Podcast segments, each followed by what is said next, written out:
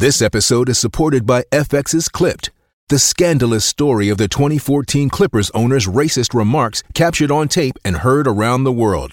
The series charts the tape's impact on a dysfunctional basketball organization striving to win against their reputation as the most cursed team in the league. Starring Lawrence Fishburne, Jackie Weaver, Cleopatra Coleman, and Ed O'Neill.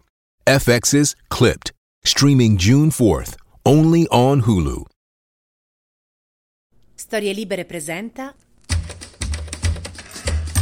23 gennaio 2024, io sono Alessandro Luna e queste sono le notizie del giorno.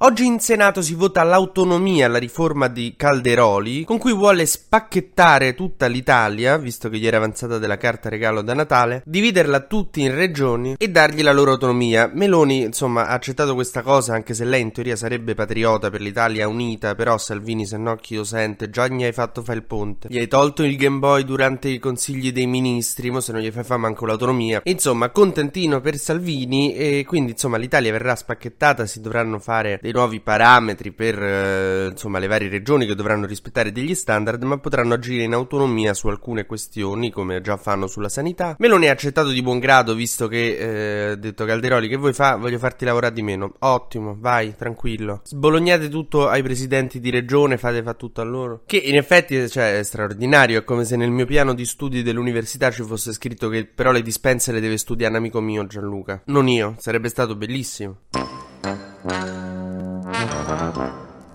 Ma di che cosa stiamo parlando? Allora, le regioni potranno, se passa la riforma Calderoli, poi insomma le opposizioni stanno già pensando a un referendum abrogativo, cioè insomma ci sarà da divertirsi, però se dovesse passare, le regioni avranno più autonomia su energia, istruzione, reti infrastrutturali, salute e persino sulla tutela e sicurezza del lavoro. Ma non è tutto rose e fiori, diciamo. Infatti c'è un grande problema con i LEP, i, livelli essenziali di prestazione che andrebbero finanziati con cifre esorbitanti che non ce so. Non so, avete visto Meloni arrivare su incontri con una Lamborghini d'oro? No, ecco. Non abbiamo una lira veramente. E quindi questo che farà? Eh, accentuerà le differenze che già ci sono tra le regioni, quindi quelle più ricche, quelle del nord diventeranno più egemoni, più autosufficienti, più forti, mentre quelle del sud rischiano di essere lasciate nel baratro. Io in realtà poi devo dire che ho sempre abbastanza accarezzato l'idea di un'autonomia, anzi proprio di un federalismo, perché magari è la terapia shock che serve alle regioni del sud eh, per riprendersi, per fare un attimo i seri. Ora diciamo che unito ai fondi del PNRR che arrivano, forse sarebbe in effetti il momento migliore per fare questa cosa. È vero anche che, non lo sai, magari li mandi nel baratro più totale, non si ripiano mai più. È come quando mandi tuo figlio mammone in campo scuola, un mese dopo lo vai a riprendere, è capace che ti ritorna che è diventato un ometto, come è capace che ti ritorna che si mangia i capelli. È polemica contro Galeazzo Bignami, vice ministro dei trasporti del governo Meloni, cosa per cui è principalmente noto e famoso essere vice ministro dei trasporti, non c'è nessun altro dettaglio del suo passato, che è salito alla ribalta delle cronache. No, io lo dico perché poi questo capace che mi chiama la polizia, mi imboccano a casa e trovano qualcosa che non devono trovare. Ecco perché è al centro di una polemica Bignami proprio perché ha chiamato il ministro dell'interno Piantedosi e ha segnalato dei manifestanti che volevano contestare l'incontro tra Meloni e von der Leyen. Un abuso di potere sconcertante. Ha protestato con i funzionari di polizia lì presenti perché perché avevano concesso a dei facinorosi di manifestare. Che sì, Bignami, stiamo in democrazia, possono manifestare i facinorosi. Persino Piantedosi gli ha detto non rompere i coglioni, stanno manifestando, possono farlo. Piante... Cioè, ti sei fatto dare una lezione di rispetto del dissenso da Piantedosi. Cioè, se Piantedosi ti dice che stai a fare troppo il fascio, figlio mio, cioè, guardati un attimo intorno. Tra l'altro, sti facinorosi erano i familiari delle vittime dell'alluvione in Emilia Romagna che protestavano perché non gli sono ancora arrivati i soldi. Quindi, proprio, cioè, una figura di merda che a questo punto non lo so, non vorrei rovinasse la reputazione di Bignami, no? Che era cristallina fino ad adesso. Perché non c'era assolutamente nulla del suo passato che era uscito fuori. Googlate, googlate. Assolutamente niente che, che poteva pregiudicare. Andate su Google, cercate Bignami fotonazista. E comunque rimane un ottimo esponente politico.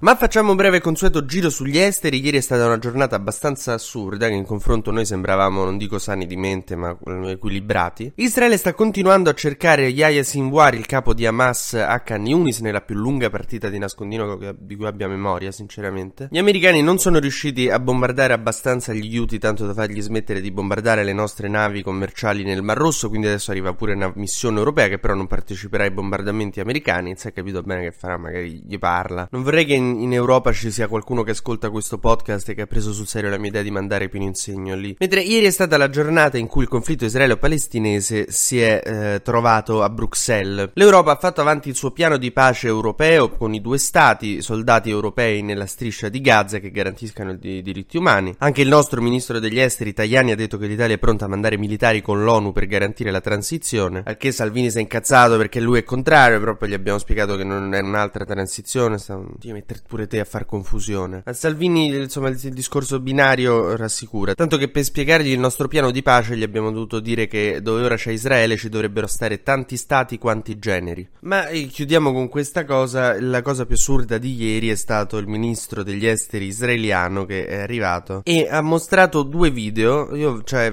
ci vorrei, vorrei essere stato perché doveva essere fantastico. Con tutti noi europei che stavamo lì a parlare del possibile piano di pace. Il ministro degli esteri di Israele è arrivato e ha mostrato due video. Uno in cui c'è un'isola artificiale che viene costruita davanti a Gaza dove mandare i Gazawiti, cioè gli abitanti di Gaza, i pochi che sono rimasti. E un altro video in cui si faceva vedere come si può costruire una ferrovia che va dalla Palestina all'India. Ecco, noi di solito siamo un sacco carini con Israele. Ieri, financo Joseph Borrell, l'alto rappresentante dell'Unione Europea, ha detto: Vabbè, questo poteva sfruttare meglio il suo tempo a disposizione, ci ha fatto perdere tempo. Una figura abbastanza assurda del, mm, insomma, di Israele. Non ci fanno una bella figura con la sceneggiata di ieri, cioè cazzo un'isola artificiale davanti a Gaza dove rimandai i palestinesi. Poi si è pure presentato lì con in mano le foto degli ostaggi di Hamas, ostaggi che, mh, mm, fatevelo di, non rappresentate perché ieri i familiari degli ostaggi hanno fatto irruzione nel Parlamento israeliano chiedendo le dimissioni di Netanyahu. Quindi magari smettete di andare in giro con le foto di questi ostaggi che i parenti hanno detto che non li rappresentate e soprattutto di usare le loro facce per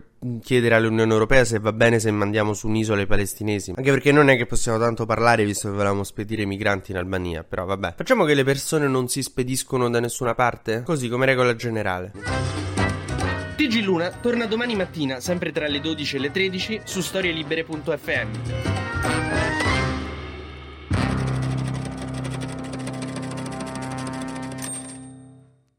Una produzione storielibere.fm di Gianandrea Cerone e Rossana De Michele.